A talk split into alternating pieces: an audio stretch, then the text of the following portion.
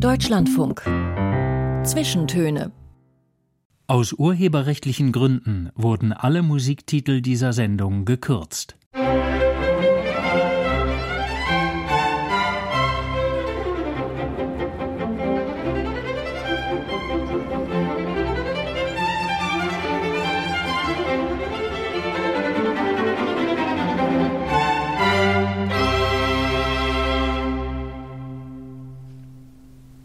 Mit Raul Mörchen, herzlich willkommen.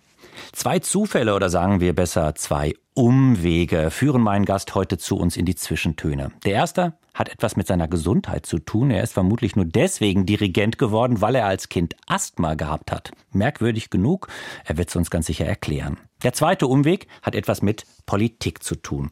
Zunächst hat ihn die Politik ins Exil getrieben, nach Deutschland, raus aus seiner Heimat Belarus. Dann hat sie ihn wieder zurückgebracht zu den Protesten im Sommer zweitausendzwanzig, vor, während und nach der Präsidentschaftswahl und deren Fälschung durch Alexander Lukaschenka. Über das, was er damals erlebt hat, was er selbst gesehen und gehört hat und was ihm erzählt worden ist von anderen, darüber hat er ein Buch geschrieben. Es heißt Die weißen Tage von Minsk, unser Traum von einem einem freien Belarus. Ich freue mich sehr. Herzlich willkommen, Vitali Alexenok. Guten Tag.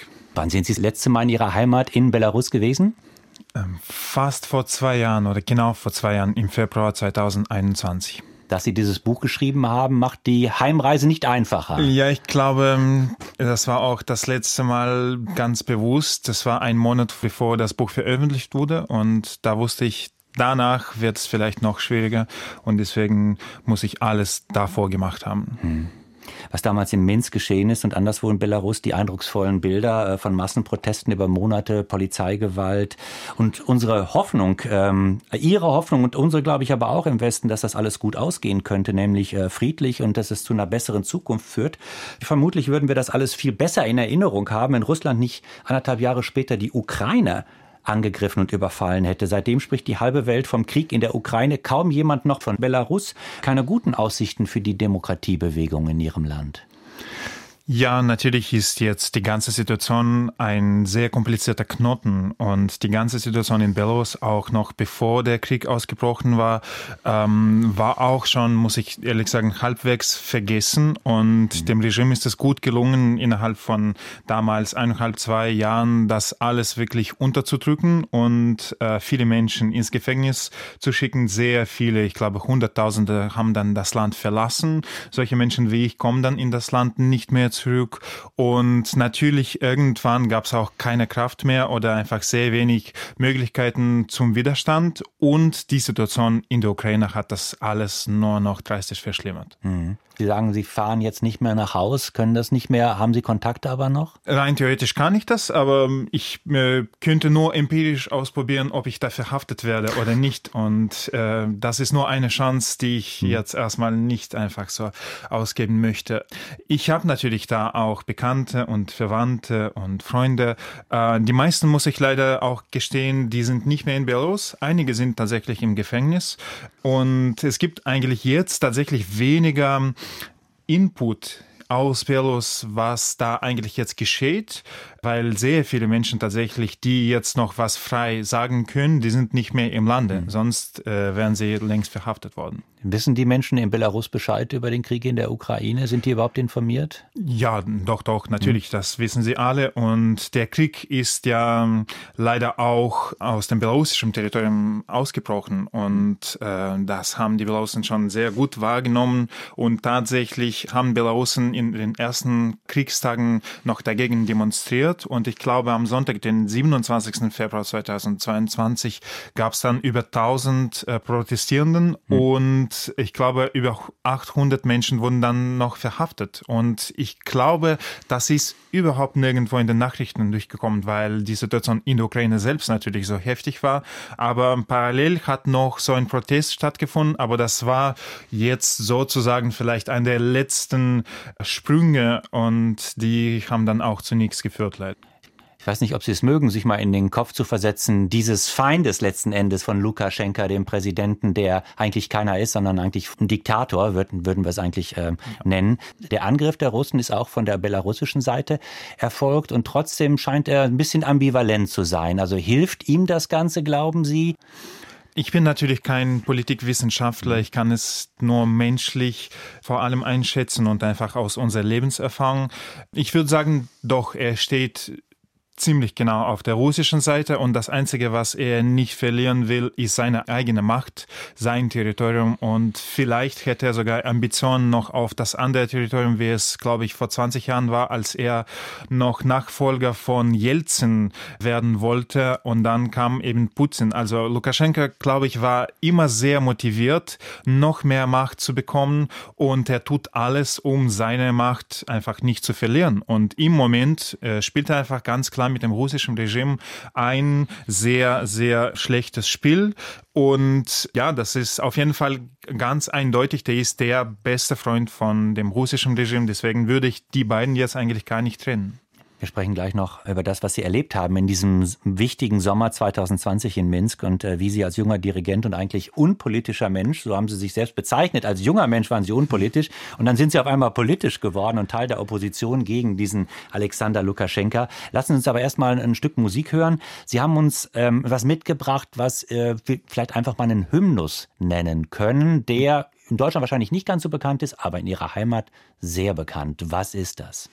Ja, das ist ähm, ein, eigentlich eine religiöse Hymne und das heißt Mahutni Borja, der allmächtige Gott. Und äh, dieses Stück wurde vor ungefähr siebzig Jahren komponiert worden von einem belarussischen Komponisten Mikola Ravienski, der das Stück ähm, absurderweise in Bayern komponiert hat, nach dem Zweiten Weltkrieg in einem sogenannten Camp for Displaced Persons. Als er selber Belarus verlassen musste, das belarussische Territorium wurde ja erobert und es gab dort das Naziregime, aber dann nach dem Krieg waren die sowjetischen Soldaten auch nicht unbedingt viel besser und sehr viele sind dann entweder in der ersten Welle geflogen oder in der zweiten. Und so gab es dann auch natürlich sehr viele Menschen im Ausland. Und so ist dieses Stück, das eigentlich in Belarus so eine große Rolle spielt, erstmal in Deutschland komponiert worden. Und erst viel später, Jahrzehnte später, ist es nach Belarus zurückgekommen, weil zuerst diese ja, Emigrantenmusik wurde gar nicht zugelassen in, der, in dem sowjetischen Belarus. Und erst gegen Perestroikas Zeit kam dieses Stück zurück. Und das ist eigentlich ein Text von einer belarussischen Dichterin Natalia Arsenjeva, im Grunde einfach ein Gebet für Belarus, dass wir hoffen, dass unser Land doch befreit wird und dass unser Leben oder das Leben unserer Mitmenschen dann doch besser wird. Mhm. Und äh, dieses Stück ist auch mit Religion verbunden in dem Text und so hat, er auch, hat das Stück auch eine große Rolle in der Kirche gespielt, aber seit spätestens zwanzig zwanzig ist das auch ein politisches Statement geworden, weil einfach Menschen das gesungen haben, weil sie das kannten. Und seitdem ist das Stück tatsächlich in Belarus verboten. Die Aufnahme ist eine Live-Aufnahme, Open Air, sage ich einfach mal, aber sie kommt aus dem Protestsommer zwanzig zwanzig. Haben Sie die selbst aufgenommen? Genau, ich war dabei. Ich, die Aufnahme stammt einfach von mir. Ja. Und äh, wenn ich, ich habe damals schon diese Rolle gesehen, dass ich das sehr gern dokumentieren würde. Äh, son, sonst hätte ich da einfach mitgesungen. Ja, wir hören viele Autofahrer hupen, das nur zur Warnung vorab für unsere Hörerinnen und Hörer. Äh, warum haben die gehupt? Hat Ihnen die Musik nicht gefallen? Doch, doch, ganz andersrum. Äh, das Autohupen, das war ein Solidaritätszeichen damals, und die Autofahrer, die dann einfach weiterfahren mussten, äh, die konnten damit am besten ihre Solidarität eben ganz klar und deutlich machen. Und zum Beispiel bei meinen Freunden, die das Gleiche gemacht haben, ist sogar dieses Autosignal äh, kaputt geworden nach so langen Hupen. Und damals gab es sogar tatsächlich Autowerkstätten, die kostenlos diese Signale repariert haben, damit es weitergeht. Also es gab so eine enorme Solidaritätswelle auf allen Ebenen.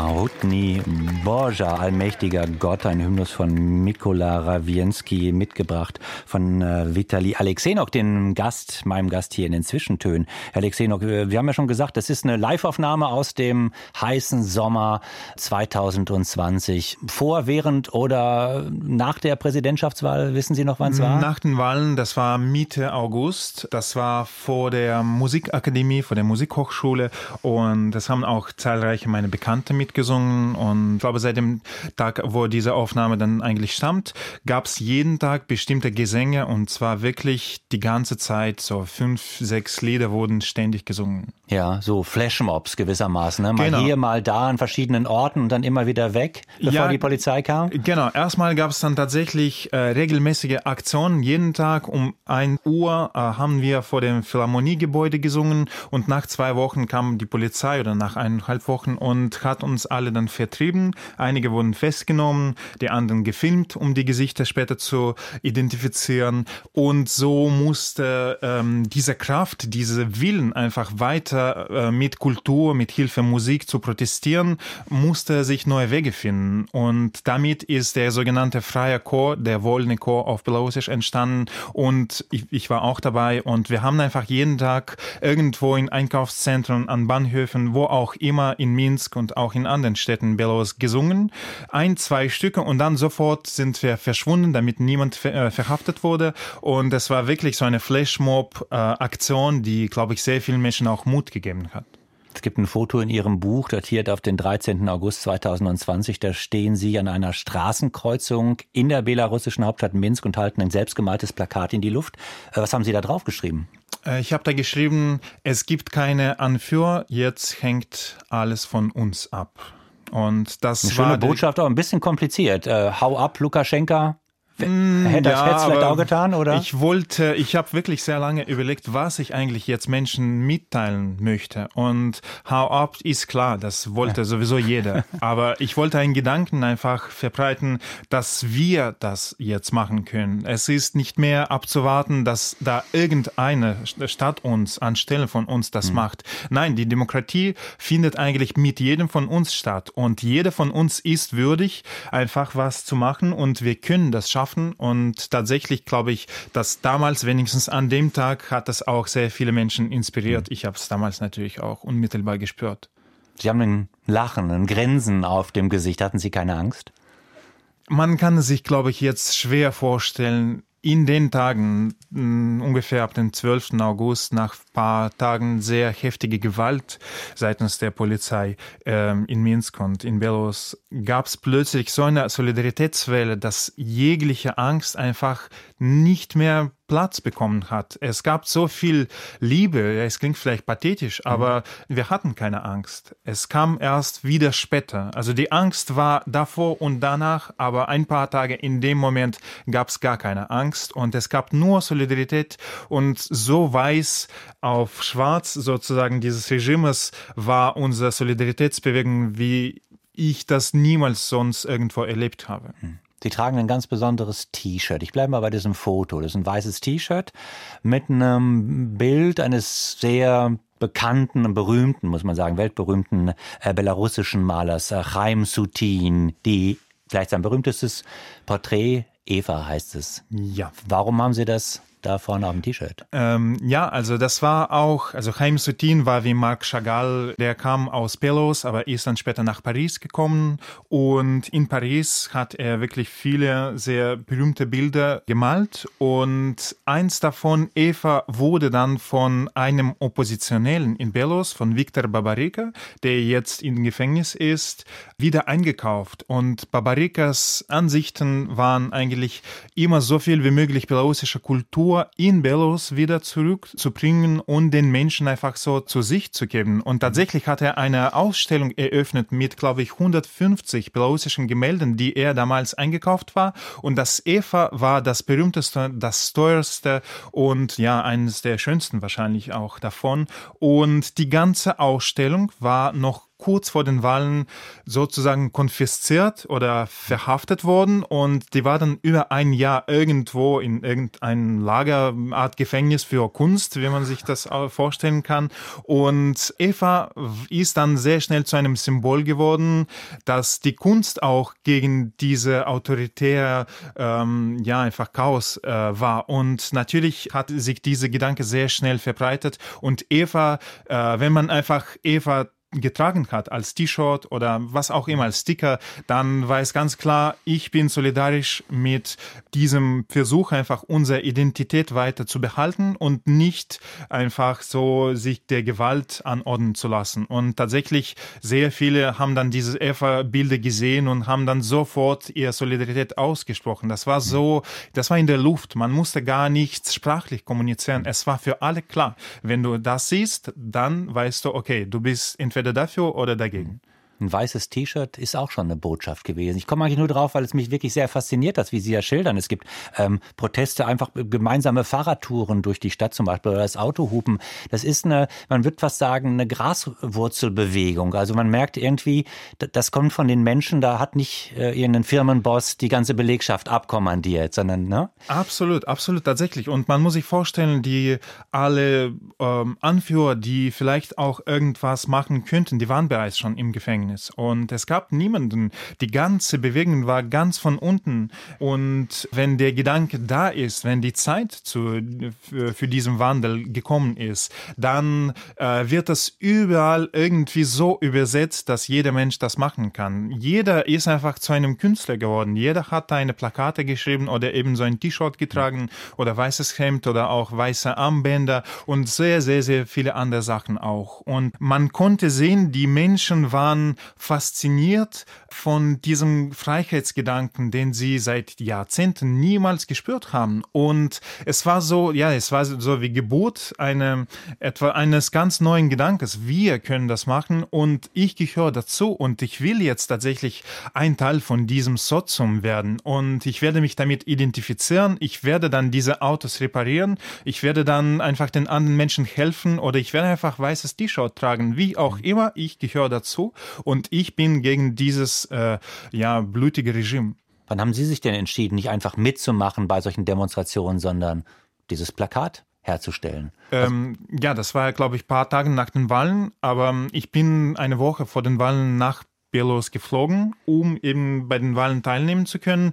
Ich wusste oder wir wussten alle schon seit Jahrzehnten, dass die Wahlen immer gefälscht wurden. Aber ich wollte das unmittelbar nochmal sehen und ich habe schon gespürt, ähm, da könnte was passieren, was wir jetzt gar nicht ahnen oder was wir uns gar nicht vorstellen können. Und ich war auch auf den Straßen noch vor den Wahlen. Es gab auch sehr viele Menschen tatsächlich. Aber nach den Wahlen ist das kritisch geworden, weil da, glaube ich, siebentausend Menschen in Belarus so eine heftige Gewalt erleben mussten. Die waren in Gefängnissen einfach so geprügelt, dass man es wirklich schon fast mit K Zs verglichen hat. Und das war unsere Reaktion darauf. Und dann ab dem zwölften, dreizehnten August zweitausendzwanzig waren wir alle auf den Straßen. Die unpolitischsten Menschen hatten dann auch keine Angst mehr. Und die waren da, um einfach diese Wahrheit zu schützen. Das war nicht mehr politisch, das war einfach menschlich. Wir haben gegen das Unmenschliche gekämpft. Die haben jetzt schon mehrmals anklingen lassen, dass die Menschen in Belarus lange Zeit sehr viel mit sich haben machen lassen, ertragen haben, es irgendwie hingenommen haben. In Ihrem Buch schildern Sie ja auch dieses alte Belarus. Und äh, Sie fahren, das schreiben Sie, äh, ich glaube, es ist noch vor der Präsidentschaftswahl, mit einem Freund oder einem Kollegen raus aufs Land und befragen Leute nach ihrer Meinung.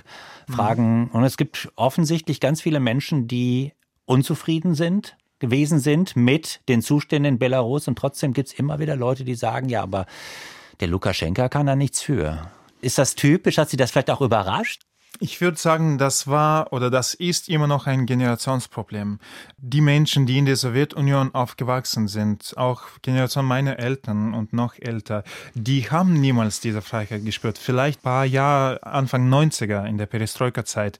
Aber was mich tatsächlich erstaunt hat, ich habe dann auch sehr viele Rentner und Rentnerinnen getroffen, die dann auch achtzig Jahre alt waren, die dann plötzlich das auch verstanden haben. Und es ist für uns dreißigjährigen, die dann tatsächlich tatsächlich, ich bin so alt wie Belarus. Ich bin neunzehnhunderteinundneunzig geboren, genauso alt wie mein Land. Und für mich, für uns ist es viel einfacher, diese Freiheit zu spüren, diese ganz andere neue Luft wahrzunehmen. Aber für die Menschen, die noch vielleicht Stalin erlebt haben, zu diesem Gedanken zu kommen, das ist schon ein enormer Wandel. Und das hat mich total fasziniert, dass so viele Menschen dann, dann doch für die Veränderungen, für die Demokratie waren. Aber natürlich gab es auch viele, die immer noch dieses alte Schema mitgespielt haben. Und das war natürlich ein bisschen enttäuschend, aber anders kann es auch nicht sein. Es ist ja überall so. Das, wie erklären Sie sich das, dass Belarus dann irgendwann erwacht ist? Dass so viele Leute gesagt haben, ja, jetzt lassen wir uns das nicht mehr gefallen. Wir nehmen das, was Sie auch auf Ihrem Plakat gefordert haben.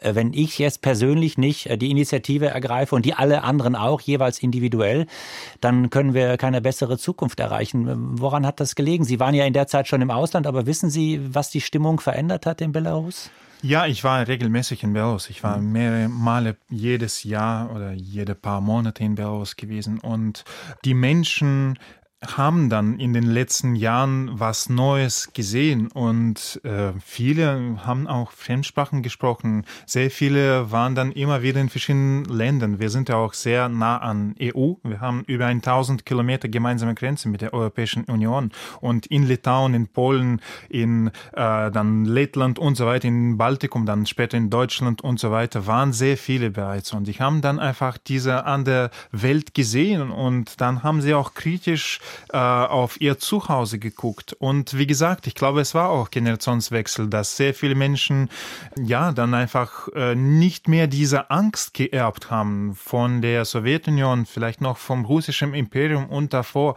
dass wenn du irgendwas machst, wenn du initiativ wirst, dann wirst du geschlagen. Und äh, das haben Menschen nicht mehr gespürt. Und es gab tatsächlich so einen so einen Spruch in Belarus, dass wir sind die Generation der ungeschlagenen Menschen. Und deswegen haben wir uns überhaupt sowas gewagt, das zu machen. Jetzt ist es natürlich leider ganz anders. Es wird so eine heftige Gewalt ausgeübt seit drei Jahren fast, dass alle da bereits schon geschlagen sind. Und ich glaube, es entmutigt auch sehr viele. Aber ich glaube immer noch äh, daran, dass wir das mal gespürt haben. Und das kann man auch nicht vergessen. Und damit werden wir auch weiter zu bestimmten Veränderungen kommen und führen können. Der Dirigent und Aktivist Vitali Alexenok ist heute zu Gast bei den Zwischentönen, was Asthma damit zu tun hat, dass er Musiker geworden ist und wie er aus einer Kleinstadt in der Provinz erst nach Minsk, dann nach Russland und am Ende nach Deutschland gekommen ist. Das erzählt er uns gleich nach den Nachrichten. Vor den Nachrichten hören wir noch den Schluss des Adagios aus der siebten Sinfonie von Dmitri Shostakovich, der sogenannten Leningrader Sinfonie. Vielleicht ganz kurz noch zum Abschluss unseres ersten Teils hier unserer Sendung. Herr Alexenok, warum gerade diese Aufnahme und warum gerade Gerade dieser Dirigent? Kirill Kondraschin, der diese Aufnahme dirigiert hat, war für mich einer der, der Menschen, der Dirigenten, die mich dazu inspiriert haben, Dirigent zu werden. Ich habe ihn niemals erlebt, aber ich habe einige seiner Bücher gelesen und ich habe dann auch seine Aufnahmen gehört. Ähm, diese Gedanken, die er vermittelt hat und die Gefühle, die er mit Hilfe dieser Stücke vermittelt hat, die haben mich dann so inspiriert, dass ich eigentlich für mich hundertprozentig wusste, ich will das erleben, ich will das auch mit den anderen Menschen teilen und ja, eigentlich sozusagen, das waren die Samen, die in mir dann weiter wachsen und die ich auch weiter gerne dann weitergeben würde. Ja, und dann diese monumentale Sinfonie, die siebte, die, die Schostakowitsch während der Belagerung. Der Natürlich kommt dann noch die ganze Geschichte, dass ja. die siebte Sinfonie dann in Leningrad im Kriegszeiten komponiert wurde und das ist auch ein sehr großer Protest mit Hilfe der Kunst gegen diese Gewalt, die damals stattgefunden hat in den äh, vierziger Jahren. Und ich habe später diese Symphonie noch als Posaunist mehrmals gespielt, in ganz Europa, auch mit vielen internationalen Musikern, auch meistens aus der Ukraine, Belarus, Polen und so weiter.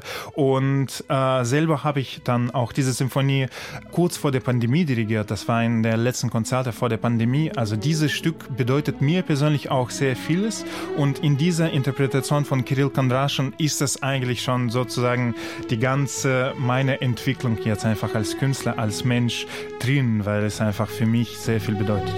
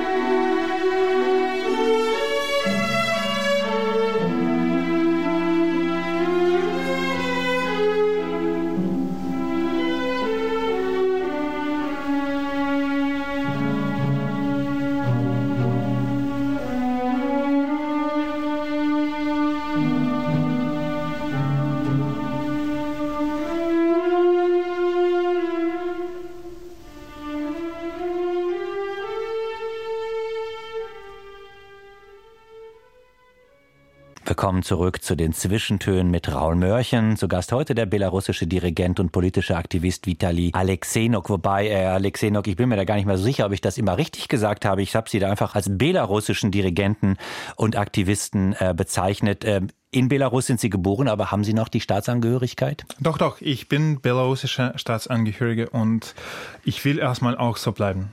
Und haben Sie die deutsche Staatsangehörigkeit? Nein, ich habe nur einen Aufenthaltstitel. Natürlich wäre es praktischer, deutscher Staatsangehöriger zu sein. Und ich glaube, langsam bekenne ich mich schon ein bisschen in der deutschen Politik und Geschichte aus. Aber es ist natürlich auch problematisch. Weder Deutschland noch Belarus erlauben zwei Staatsangehörigkeiten und man muss sich entscheiden. Und ich will erstmal meine erste Identität nicht abgeben und sowieso nicht in diesen schrecklichen Zeiten. Es wäre für mich einfach ein Fiasko. Oder Sie warten noch ein bisschen, bis Belarus in der E U ist und dann können Sie... Ja, vielleicht das wäre vielleicht die beste, die beste Idee tatsächlich. Ja, ja. Wir haben es nicht aufgezeichnet, aber ich finde, vielleicht können wir trotzdem drüber sprechen. Ich habe Sie ganz vorsichtig gefragt, warum Sie überhaupt so gut Deutsch sprechen. Und eine Ihrer Antworten war, einfache Sachen langweilen Sie. So habe ich es verstanden. Kann das sein? Also gerade das, wo sich alle drüber beschweren, Deutsch mit den ganz vielen Fällen und so, ist so komplex. Ja, also ich habe es ehrlich gesagt gar nicht verstanden dann später, warum Deutsch so kompliziert ist. Das habe ich niemals so gespürt, aber ich habe Deutsch erst mit, glaube ich, dreiundzwanzig gelernt oder so.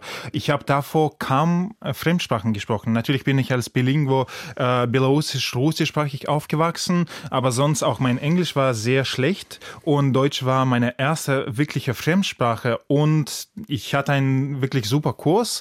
Nach zwei Monaten konnte ich auch schon Grammatik Regeln sehr gut verstehen und ich konnte schon eigentlich sprechen. Ich war damals in Sankt Petersburg in Russland und äh, ich habe da noch einfach einen Sprachclub gegründet, äh, wo wir jede Woche einfach uns getroffen haben und unter anderem sehr viele Gäste aus Deutschland, Österreich und aus der Schweiz.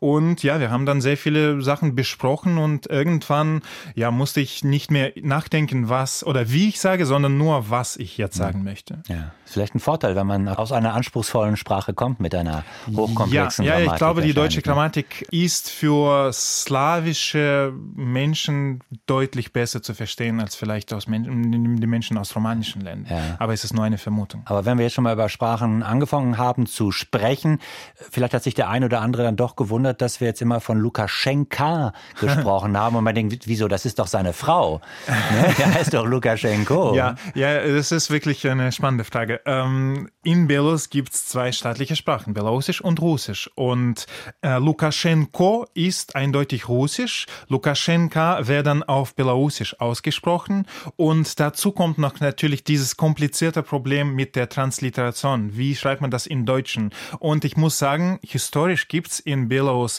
sowieso eine lateinische Umschrift. Also man musste theoretisch gar nicht auf Deutsch, auf Englisch äh, übersetzen einfach buchstabmäßig. Es gibt schon eigentlich unsere Version und äh, auf Belarusisch hieße er Alexander Lukaschenka.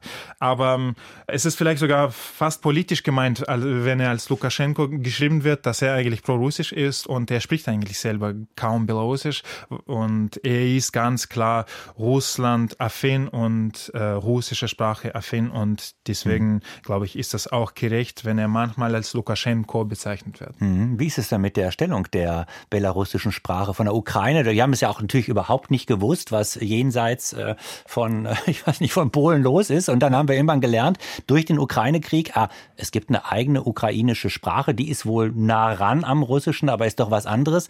Aber sie ist eigentlich immer diskriminiert worden. Das war die Sprache, die man offiziell nicht sprechen sollte. Ist das im Belarussischen auch so gewesen? Ja, das ist sehr ähnlich tatsächlich. Ich glaube, Belarusen und Ukrainer können sich am besten verstehen in diesen Problematiken.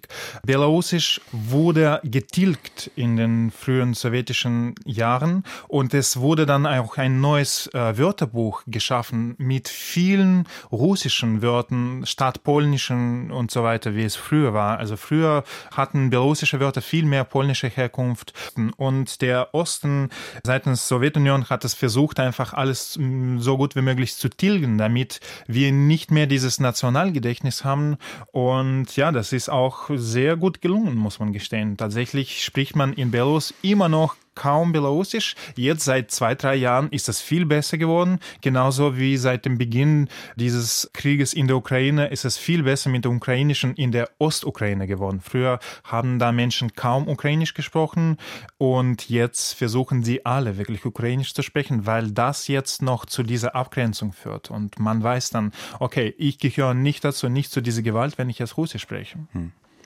Unser nächster Musiktitel spricht weder Russisch noch Belarusisch, sondern breitestes U S-Amerikanisch. Naptown U S A heißt der Titel vom J J. Johnson Quintett. Warum haben Sie das mitgebracht? Ja, also ich finde zuerst, ist das ein großartiges Stück. Ähm, natürlich habe ich da auch eine Geschichte. Ich komme gar nicht aus der klassischen Musik und als Kind habe ich zuerst Akkordeon gelernt, einfach zufällig, weil mein Vater ein Akkordeon bei uns im Landhaus gefunden hat, was wohl meinem Opa gehört hat.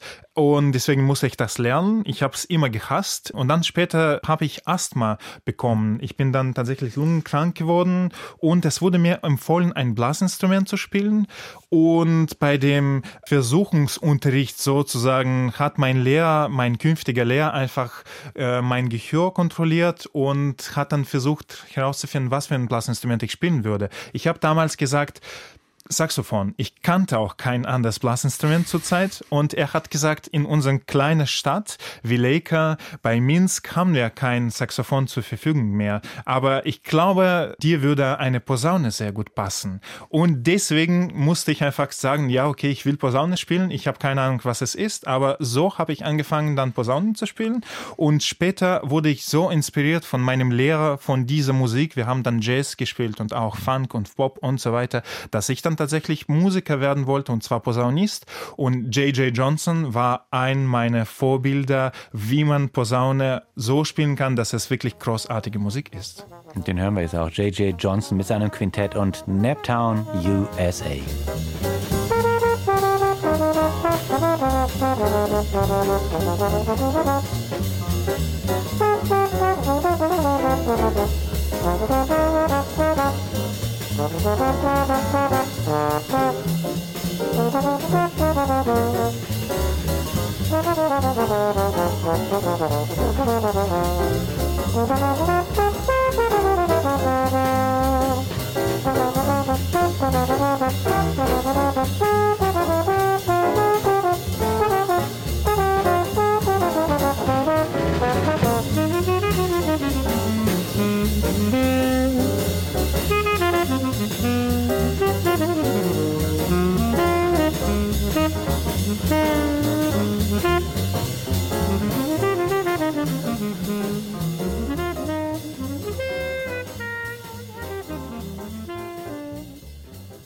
Naptown U S A mit dem und vom J J. Johnson Quintett.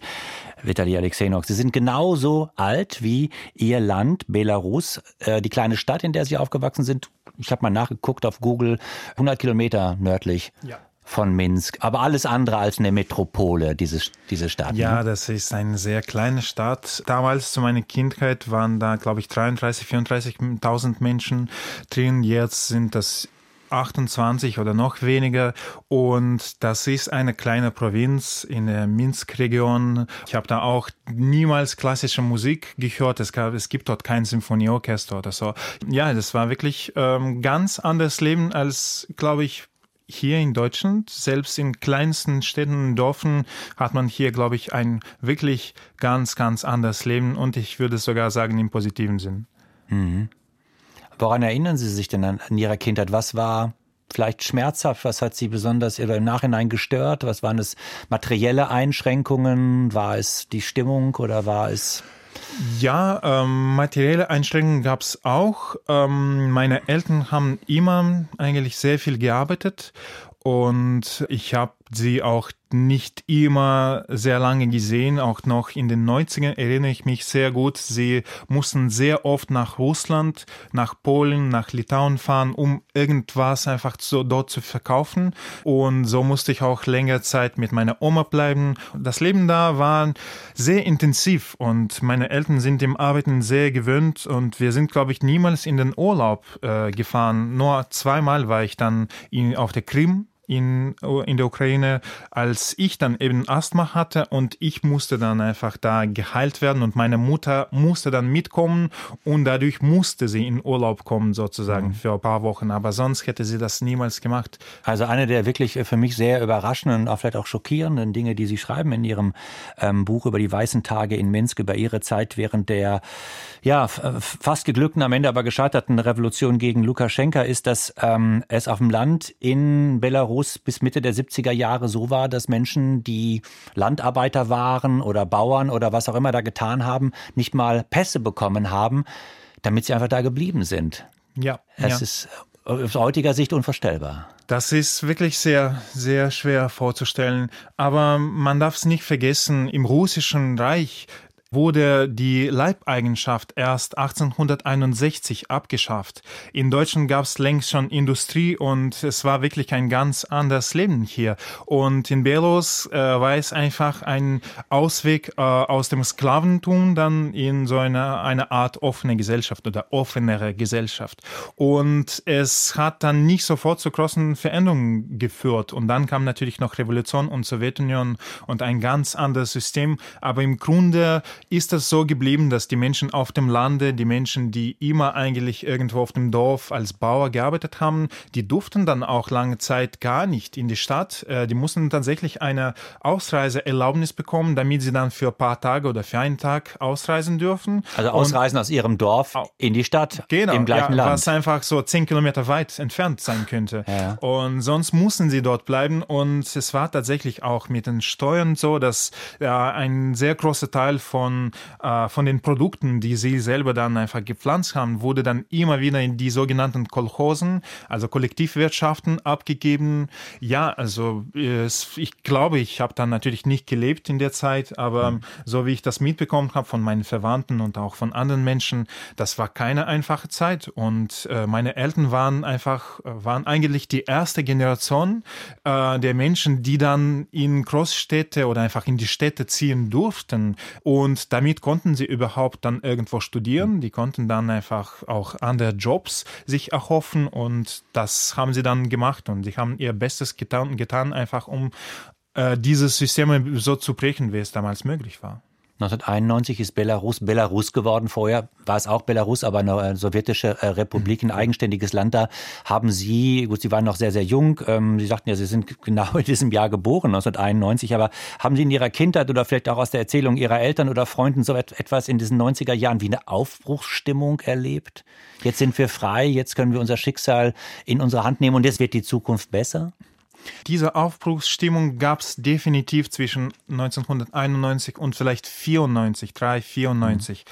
Aber später, neunzehnhundertvierundneunzig, kam Lukaschenka zur Macht. Und was ich dann schon bewusst erlebt habe mit sieben, acht, neun Jahren, das war dann Ende der neunziger, das war die Armut. Das war noch so, dass wir in einer Schlange, äh, vor allem im Winter, nur eine Flasche Milch äh, kaufen durften, weil keine Milch da war. Und pro Familie gab es dann halt einfach eine Flasche Milch. Und wir mussten dann mehrmals erstmal Kind, dann Erwachsene und andersrum sich anstellen, damit wir zwei, drei Flaschen kaufen konnten. Das habe ich dann erlebt. Aber Aufbruchsstimmung, vor allem in meiner kleinen Stadt, war damals, glaube ich, nicht mehr zu spüren. Aber ich glaube, genau diese Armut, dieser schwere Zustand hat dann Menschen später dazu gebracht, an die autoritäre Macht zu glauben, dass ein starker Anführer das verbessern könnte. Ich glaube, in Russland ging es den Menschen ziemlich ähnlich. Man Man spricht immer noch von den wilden neunziger Jahren, als es wirklich sehr viel Kriminalität gab und so weiter. Und die Menschen, die jetzt eigentlich in der Macht, auch zum Beispiel in Russland sind, die haben damals ihre Karriere gemacht. neunziger Jahren waren eigentlich eine Art Wildnaturgesetze, äh, wo der Stärkste einfach gewinnt und der Schwachste dann verliert. Und das habe ich noch als sehr kleines Kind ein bisschen miterlebt. Die Aufbruchsstimmung habe ich dann auch persönlich viel später gespürt.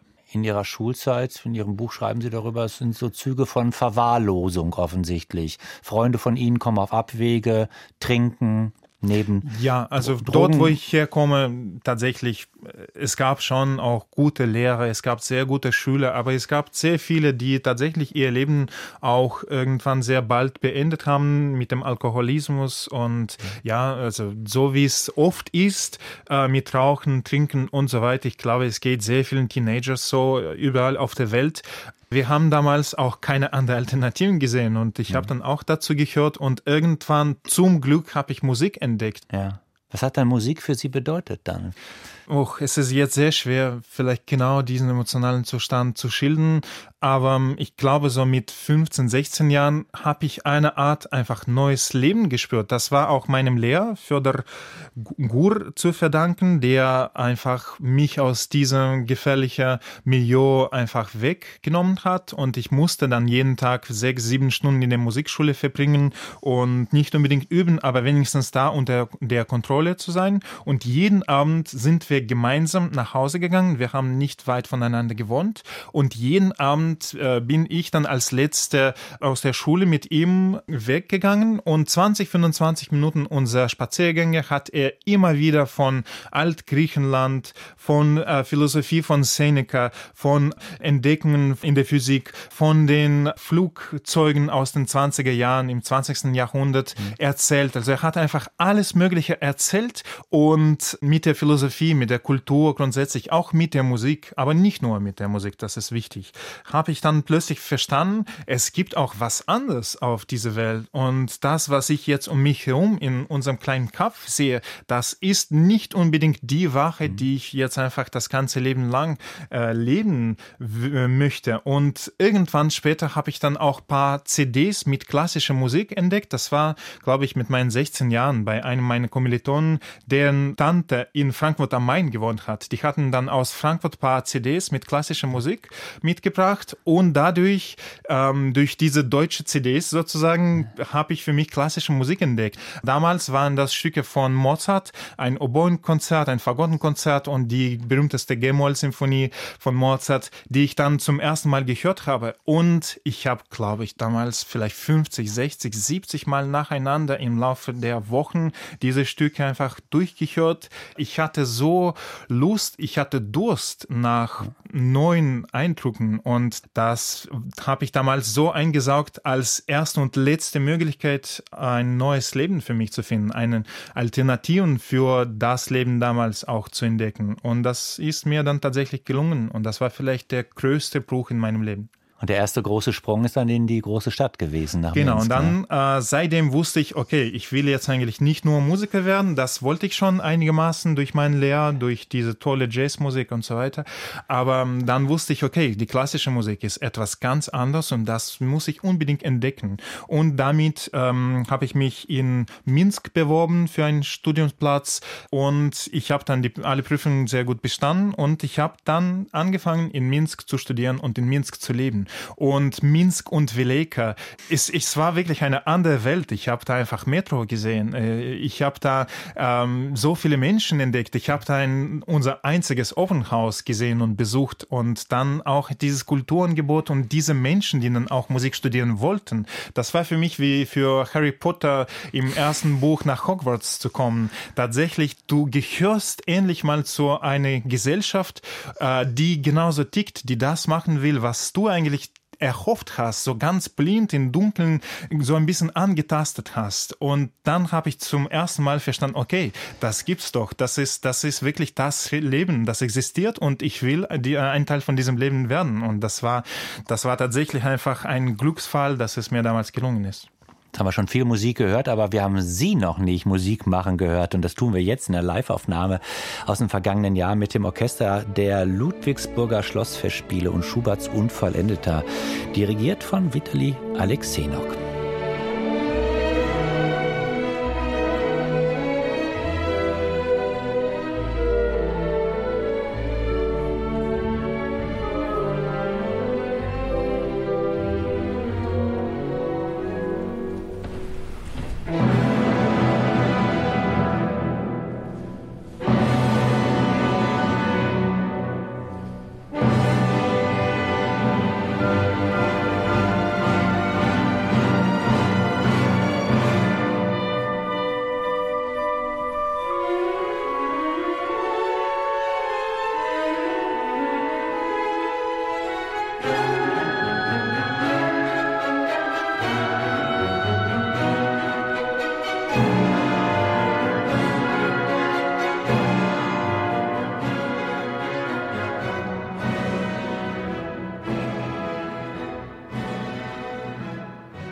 Das war ein Ausschnitt aus Schuberts Unvollendeter, dirigiert von Vitali Alexenok, unserem Gast in den Zwischentönen. Und gehört haben wir das Orchester der Ludwigsburger Schlossfestspiele, glaube ich, im letzten Jahr? Ist ja, die? Das war zweitausendzweiundzwanzig. War das Ihre Wahlstück? Äh, ja, das, das war ein besonderes Projekt, was Belarus und der Ukraine äh, gewidmet wurde. Das Projekt hieß die unvollendete Revolution und in Bezug auf Belarus. Das Konzert wurde Maria Kalesnikova gewidmet, eine äh, Oppositionsführerin in Belarus, die jetzt schon seit Jahren im Gefängnis ist in Belarus, und die hat aber fast zwölf Jahre, glaube ich, in Stuttgart gewohnt. Die ist fast deutsche Staatsbürgerin geworden.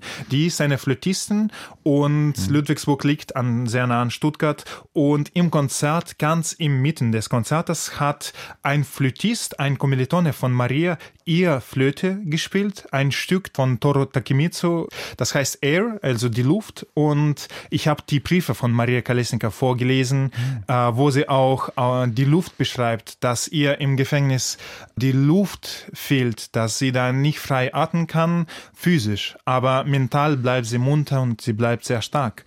Und Und danach haben wir eben diese unvollendete Symphonie aufgeführt, auch als Andenken an Maria, an belarussische politische Gefangene, aber auch an die Ukraine.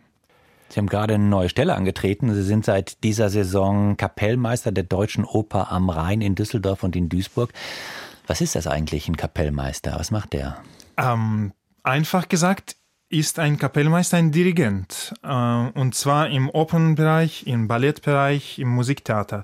Ähm, ich arbeite jetzt an bestimmten Opernproduktionen, zum Teil auch an Ballettproduktionen, und manchmal sind das Neuproduktionen, manchmal sind das Wiederaufnahmen, manchmal sind das auch einfach Nachtdirigate, wo ein Dirigent die Kompetenzen haben muss, ohne Proben gleich in den Orchestergraben zu gehen, ohne die Sänger oder das Orchester sehr gut äh, schon davor kennengelernt zu haben und das Stück so zu dirigieren, dass niemand im Publikum das merkt, dass diesem Dirigenten jetzt ein paar Proben oder ein paar Dutzende mhm. Proben gefehlt hätten.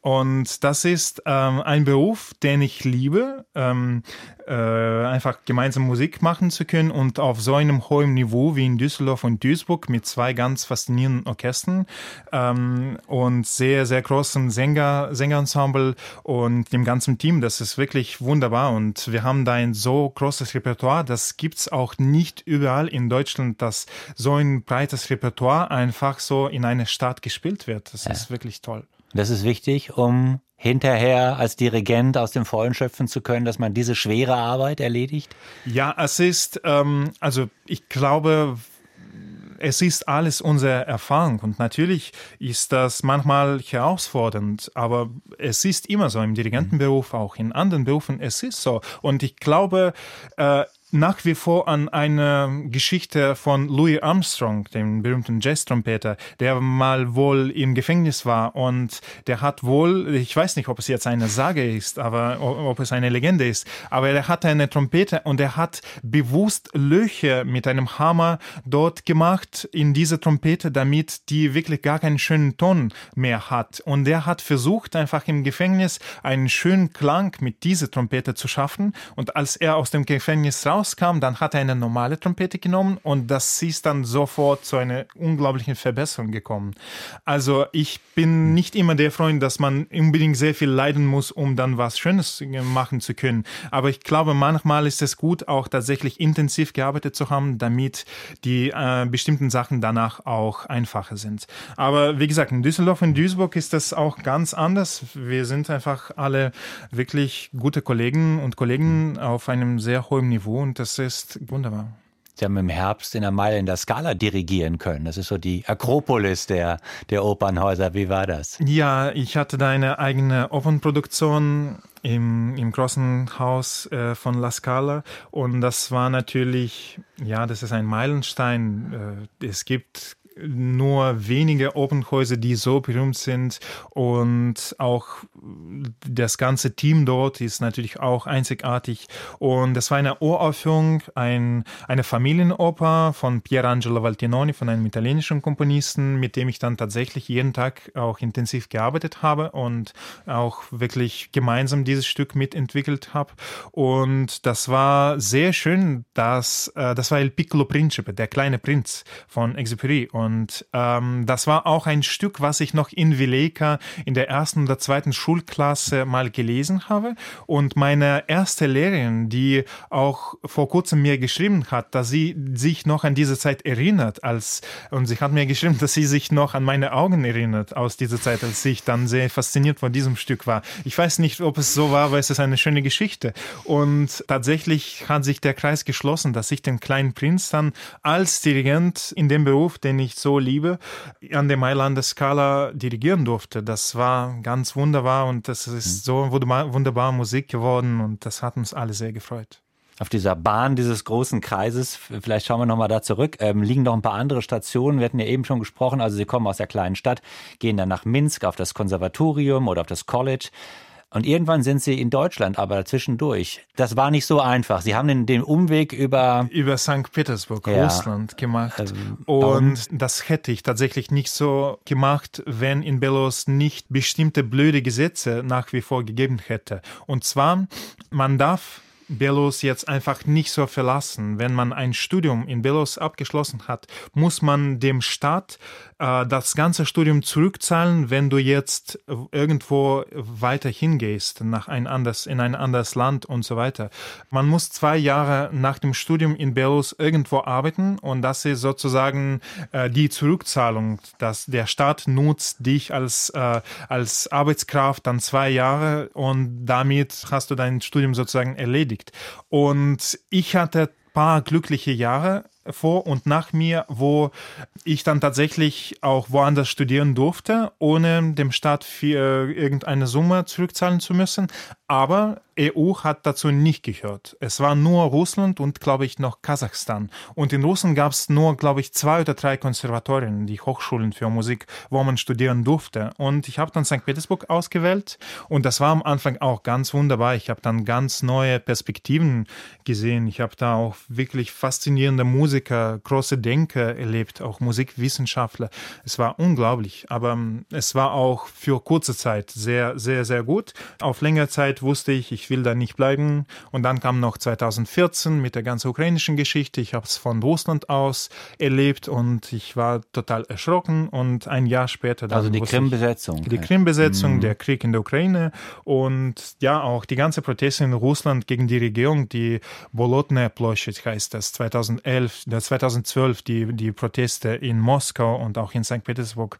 Damals konnte man das alles schon ein bisschen spüren, dass der Staat jetzt wirklich ganz dicht macht und alle freie Denker langsam nicht mehr frei sein dürfen. Ähm, und irgendwann wusste ich, ich wollte eigentlich immer in Westeuropa sein und in Deutschland. Ähm, dann habe ich Russland später verlassen und ich bin nach Weimar zum Weiterstudium vom Dirigieren gekommen. Dann haben Sie ziemlich viele Jahre studiert. Ich habe sehr lang studiert, mhm. aber bei Musiker ist es so, man studiert zwar offiziell, aber eigentlich ist man woanders. Es ist nicht so strikt. Auch in Sankt Petersburg habe ich mehr Jahre gearbeitet und nicht unbedingt jeden Tag die Hochschule besucht. Mhm. Und in Weimar war es dann auch so. Ja, aber als Dirigent muss man Geduld haben. Das habe ich schon hoffentlich richtig verstanden, weil wenn man jetzt vielleicht mit Ihrer Begabung ein Instrument spielen würde, dann ist man eigentlich mit zwanzig, zweiundzwanzig, fünfundzwanzig schon so absolut auf der, auf der Höhe der Umlaufbahn angekommen. Da, als Dirigent muss man ein bisschen warten können. Ne? Ich glaube, Dirigent ist ein ganz anderer Beruf. Das kann man mit normalem Musikerberuf kaum vergleichen. Wir spielen kein Instrument, wir kommunizieren mit Menschen. Wir machen irgendeine komische Bewegung und äh, hundert Menschen spielen dann plötzlich was, was auch nicht von uns komponiert war normalerweise. Und es ist wirklich ziemlich merkwürdig. Und ich glaube, das Wichtigste ist, dass wir auch ähm, ja, sehr gut kommunizieren können und auch was zu sagen haben. Wenn wir da wenig zusammen haben, vielleicht mit zwanzig hat man manchmal auch weniger zu sagen oder weniger überzeugend. Das ist nicht unbedingt so, aber oft. Und ich glaube, man muss als Dirigent einfach reifen bis man wirklich mit diesen wunderbaren Musikern im Orchester kommunizieren kann und Musik auf so einem hohen Niveau machen kann, dass auch die Musiker dadurch bereichert werden und natürlich auch das Publikum. Das ist nicht ganz einfach, weil auch die, die Stücke so komplex sind und die ganze Interaktion ist auch sehr komplex. Aber das macht die Sache natürlich noch attraktiver, dass es eigentlich nie ein Ende gibt. Es geht immer weiter und man kann sich eigentlich nur verbessern, im besten Fall. Wenn man dann jetzt sind sie einunddreißig, werden zweiunddreißig, aber sie haben ja schon, sagen wir mal, mit sechsundzwanzig, siebenundzwanzig, achtundzwanzig vor großen Orchestern gestanden.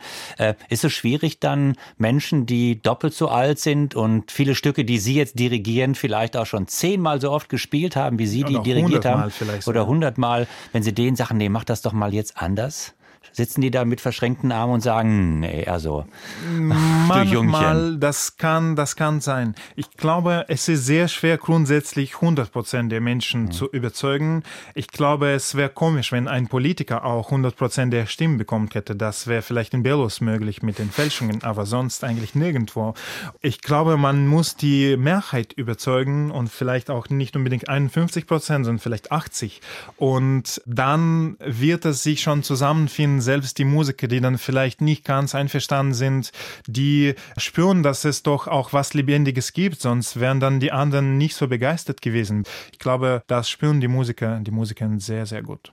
Und trotzdem erlauben sie sich, obwohl sie jetzt so viel auch schon zu tun haben und so viel noch vor sich haben, ähm, in dem Fall der, des Angriffskrieges äh, Russlands auf die Ukraine, ähm, erstmal nicht zu dirigieren, sondern sich, ich weiß nicht, ob sie schon ein Auto hatten, ein Auto zu kaufen und an die Grenze zu fahren und Ukrainer zu evakuieren. Das war mein ja? erstes Auto tatsächlich und... Ähm Ja. Sogar einen äh, ganz berühmten Silvestrov, den, den großen. Genau, ja, das, wir haben dann auch Valentin Silvestrov abgeholt, den berühmtesten ja. ukrainischen Komponisten.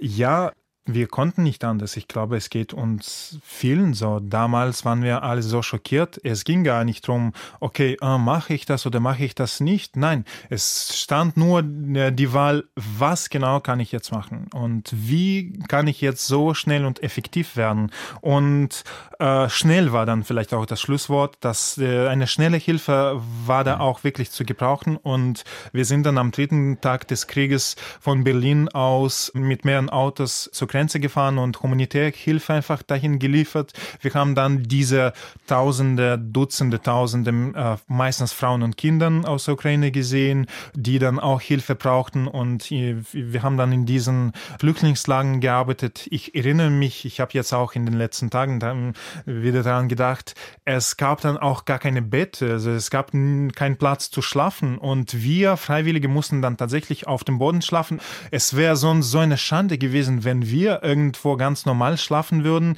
wenn da eine Frau mit einem Kind dann gar nichts hat und dann irgendwie gab es ein paar schlaflose Nächte und Tage und so weiter. Das war eine intensive Zeit, aber ich persönlich habe nichts Besonderes gemacht. Es waren, glaube ich, Tausende, wenn nicht Millionen Menschen, die dann diese Hilfe geleistet haben und es hat mich unglaublich fasziniert zu sehen, wie viele Menschen in Polen auf der Autobahn die gleiche Richtung gefahren sind. Es waren mhm. auch sehr viele Menschen aus Polen dann. Ähm, wir haben uns einfach auf den Straßen kennengelernt und ja, unsere Nummern gespeichert und mit einigen sind wir mhm. immer noch befreundet, weil wir dann, es war nicht so, dass da eine gewisse Schicht ähm, da an der Grenze war von den Menschen, sondern vor allem so nach moralen Prioritäten sozusagen oder diejenigen, die Zeit hatten überhaupt. Ich hatte zum Glück Zeit, aber ich hatte Zeit nur, weil die, die Ukraine im Krieg war, sonst wäre ich in der Ukraine mit Konzerten gewesen und dadurch war ich dann auch frei, also ich konnte es mir auch leisten und diese Menschen, die ich an der Grenze kennengelernt habe, das war faszinierend zu sehen, was, was für gute Sachen Menschen plötzlich schaffen können. Ja, eine Bereicherung für den Menschen, Vitali Alexenok, aber auch für den Dirigenten? Ja, ja, wahrscheinlich. Das kann ich jetzt nicht so in die Worte mhm. fassen, aber ich fürchte auch, die belarussische Situation seit drei Jahren hat mein künstlerisches Vorgehen auch sehr stark verändert und spätestens seitdem ist das für mich wirklich ganz anders, Kunst machen zu dürfen. Das ist wirklich ein, eine elitäre Sache, dass wir das überhaupt können. Ich denke an Maria Kalesnikova, die jetzt keine Flöte in ihrem Gefängnis hat und äh, auch singen kann sie dann nicht wirklich. Es ist schon ein großes Geschenk, dass wir es mit den anderen Menschen teilen dürfen. Wir hören jetzt Musik, wo der Dirigent arbeitslos ist, denn dieses Stück Musik, äh, ein Madrigal von Claudio Monteverdi, wird normalerweise nicht dirigiert. Das können die Sängerinnen und Sänger ganz alleine. Zefiro Torna, das ist ein Madrigal aus dem neunten Madrigalbuch von Claudio Monteverdi. Wir hören Christina Pluha und ihr Ensemble L'Arpeggiata.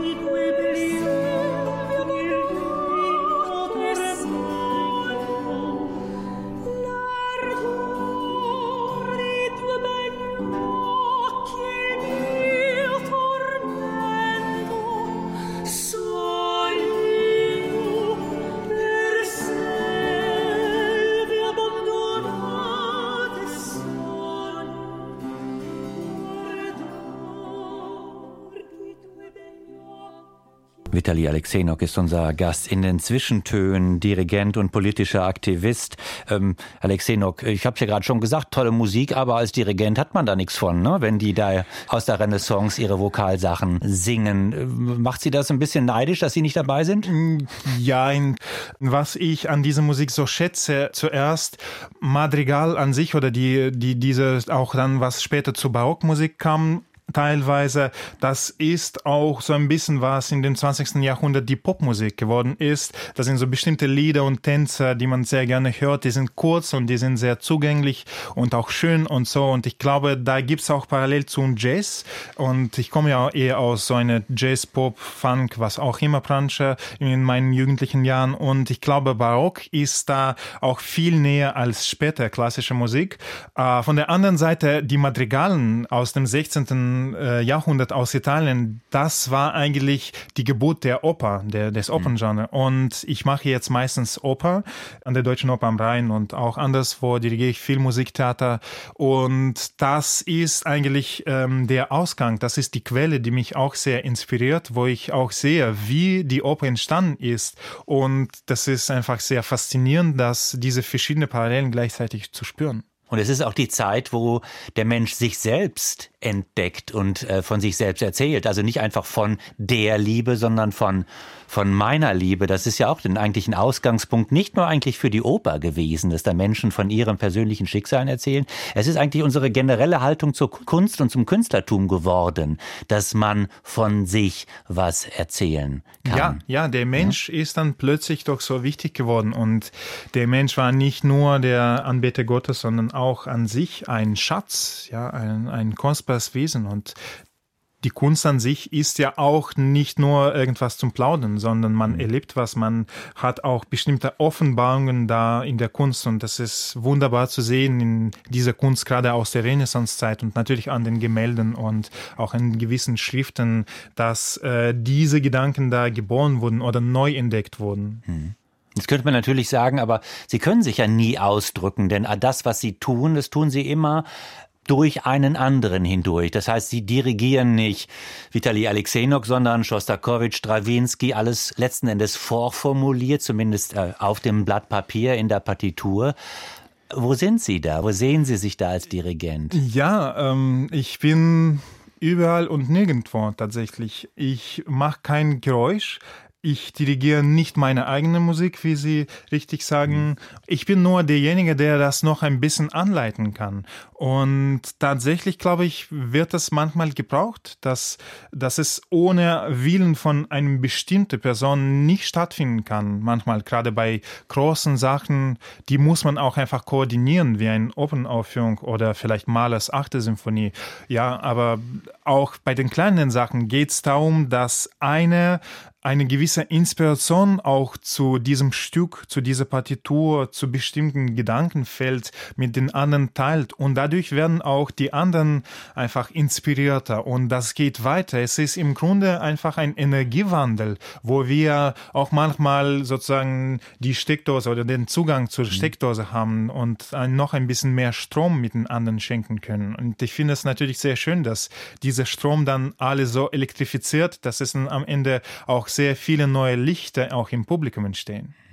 Früher zumindest haben viele Dirigenten für sich zu Hause auch, manchmal auch in der Öffentlichkeit auch komponiert. Furt Wengler hat riesige Sachen geschrieben. Richard Strauss natürlich, ein ganz, ganz berühmter Fall zum Beispiel. Felix Mendelssohn-Bartholdy ja. oder Karl Maria von Weber. Sowas hat es immer gegeben. Heute gibt es das fast gar nicht mehr. Leonard Bernstein vielleicht eine Ausnahme. Ja. Juckt Sie das? Also an sich finde ich das eine sehr gute Tradition, um das zu können, um die Musik der anderen äh, wahrnehmen zu können und besser verstehen zu können. Ich habe es mit meinen jugendlichen Jahren ein bisschen gemacht. Es war viel primitiver. Ähm, ein paar Stücke habe ich schon komponiert. Und dadurch habe ich plötzlich angefangen, die Stücke der anderen Menschen ganz anders zuzuhören. Das war wirklich eine neue Entdeckung für mich, dass, aha, dann habe ich so ein bisschen wie Kollege dann gedacht, ah, hier macht er das und hier das. Ähm, wie gesagt, das hilft vielleicht auch, äh, um Zugang zu anderen Werken oder Empathie zu anderen Werken zu, zu finden. Ich Ich bezweifle, dass man es machen muss. Also ich denke, es gibt auch so viel schlechte Musik schon auf diesem Planeten, dass ich nicht unbedingt da noch ein bisschen mehr komponieren sollte. Und wenn ich mich nicht dazu berufen fühle, dass ich jetzt sehr gute, gute Werke schaffen kann, dann warum muss ich das machen? Kann Musik Menschen besser machen? Kann, muss aber nicht. Der Mensch kann sich verbessern mit Hilfe der Musik, würde ich sagen. Die Musik alleine ist da. Das ist wichtig, dass sie da ist und dass wir äh, auch dabei sein dürfen. Aber wenn wir die Musik so erleben, dass wir uns sensibilisieren, dass wir dann noch irgendwie tiefer denken, tiefer fühlen können, dass wir uns selbst entdecken, dass wir mit geschlossenen Augen plötzlich zu bestimmten Erinnerungen kommen, die, an die wir seit Jahrzehnten nicht gedacht haben, oder dass wir zu neuen Gedanken kommen. Das ist das, was die Musik, was die Kunst grundsätzlich auslösen kann. Ich glaube, es geht hier nicht um das Verbessern, sondern um das Verändern. Und ja, wir wissen, es gab auch bestimmte Musik, die dann auch zu aggressiv Gefühlen geführt hat oder zu, auch falsch interpretiert wurde und so weiter. Aber ich glaube, in der klassischen Musik äh, steckt so vieles, was uns einfach ja, vom Menschensein erzählen kann, wenn wir genau zuhören. Stellen Sie sich vor, dass Belarus eine glückliche Zukunft bald schon hat, hoffentlich, sagen wir mal, Lukaschenka fährt in Urlaub, kommt nie wieder nach Hause. Es gibt freie Wahlen, endlich ein, ein, eine freie Heimat. Ähm, und Sie könnten musikalisch dazu beitragen. Was würden Sie aufs Programm setzen? Was ist, was wäre Musik, die einer freien Heimat, einem freien Belarus guttun würde? Ähm, Sie haben ja vor kurzem von einem Bild in meinem Buch erzählt, wo ich mit mhm. einer Plakate auf der Straße stand. Ich habe damals ganz klein mein Gehör ein Stück gehört und für mich ganz neu interpretiert, als ich wirklich vor tausenden von Autos, von Menschen diesen Plakat äh, stundenlang getragen habe. Ich habe dann plötzlich tatsächlich, so banal es klingen kann, an den Schiller und Beethoven gedacht, an diesen idealistischen Gedanken, dass Menschen sich doch umschlingen könnten. Und das ist dann tatsächlich geschehen bei uns. Es hat vielleicht Tage, Wochen gedauert, nicht immer, aber das ist passiert und ich habe es erlebt. Ich war einer von diesen Tausenden, die das miterlebt haben. Und allein deswegen würde ich auf jeden Fall vielleicht einmal die Beethovens Neunte aufhören, auch als Andenken an diese Augusttag in zwanzig zwanzig, aber es gibt so viele andere Stücke. Ich würde sehr gerne auch mal, natürlich ist es jetzt alles hätte, hätte, hätte, Fahrtkette, aber ähm, auf jeden Fall würde ich gerne die Todesorte in Belarus einmal als Konzerte wahrzunehmen. Die Orte, wo in Minsk auf den Straßen Menschen während der nicht gelungenen Revolution ermordet wurden, da würde ich unbedingt auch eine Art Gedenkskonzerte äh, schaffen. Ich glaube, man muss erstmal diese Traumata loswerden, man muss sie verarbeiten und erst dann, dann tatsächlich weitergehen. Sonst werden wir im Kreis drehen, wenn wir das vergessen, wenn wir das einfach nicht verarbeiten. Und das würde ich unbedingt machen. Und dazu, glaube ich, gehören dann ein paar andere Sachen. Aber das können wir dann konkreter besprechen, wann der Lukaschenka in Urlaub fährt und dann nicht zurückkommt.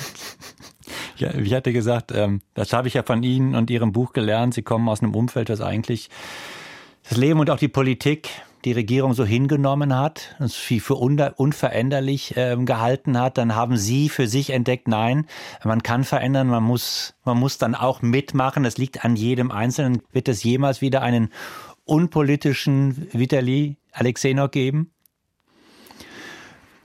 Was ist denn unpolitisch sein? Ich ja, weiß der, der es sagt nicht. Einfach, es reicht, wenn ich Musik dirigiere. Sollen die anderen Politik machen? Ich glaube nicht, dass man jetzt sozusagen in dem sogenannten Elfenbeinturm einfach Kunst macht und wirklich gar, kein, gar keine Kommunikation mit der Außenwelt hat. Die Kunst ist kein Elfenbeinturm. Die Kunst ist das, was wir gerade jetzt erleben, jeden Tag. Und sei es wirklich in Monteverdis Musik, die schon f- über vierhundert Jahre überlebt hat, auszudrücken, oder mit Popsongs von heute, das ist im Grunde jetzt auch nicht so wichtig. Wir können mit der Kunst das beeinflussen, was uns heute wichtig ist. Und ich glaube, es ist auch wichtig, dass alles wahrzunehmen, was um uns herum passiert. Ich glaube, die Künstler waren immer sehr offene und neugierige Menschen, selbst wenn sie nur in sich selbst, aus sich selbst bestimmte Erlebnisse ähm, ausgeschöpft haben. Aber ganz unpolitisch war es meiner Meinung nach eigentlich nie. Hm.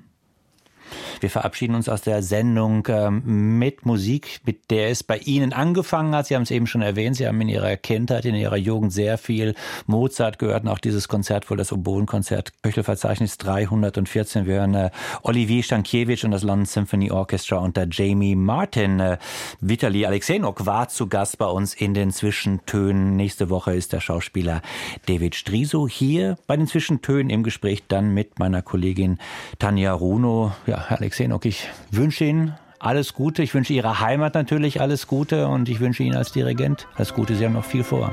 Vielen Dank Ihnen. Danke.